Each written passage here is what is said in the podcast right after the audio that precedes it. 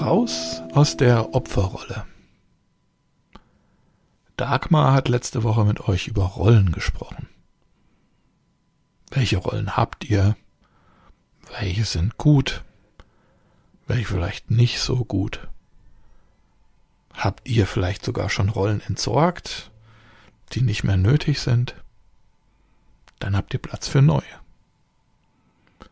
Willkommen beim Emotional Connectivity Podcast der Talent Management Academy.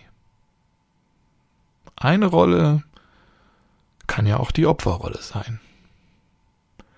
Dazu möchte ich euch heute einen Satz von Matthias Wager von Kibet mitgeben. Das Opfer ist nicht im Raum, sondern Raum im Opfer. Hm, was ist das denn? Was soll das denn heißen?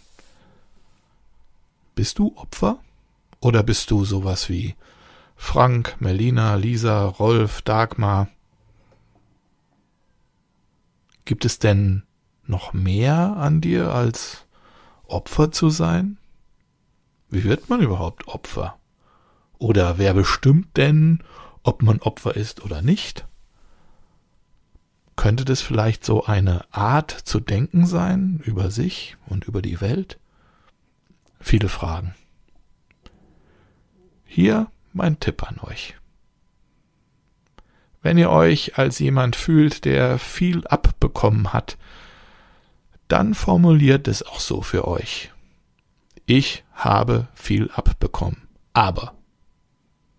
Aber formuliert auch alles andere, was euch ausmacht. Ich kann gut malen, ich kann gut singen, ich kann gut zuhören, ich habe eine Familie, ich habe Freunde. Das ist mir gelungen, ich bin gut verbunden mit und so weiter und so weiter. All das, was euch halt eben ausmacht. Schaut hin, was alles schön ist in eurem Leben und nehmt es bewusst wahr. Schreibt es auf und lest es öfter mal. Nehmt schöne Momente bewusst wahr und packt sie euch vielleicht ganz bewusst mit all euren Sinnen ein. Sehen, hören, riechen, schmecken und fühlen. Du bist du mit allem, was gut an dir ist und mit allem, was du noch besser machen kannst. Du bist gut so, wie du bist. Sag es laut. Ich bin ich und ich bin gut so, wie ich bin.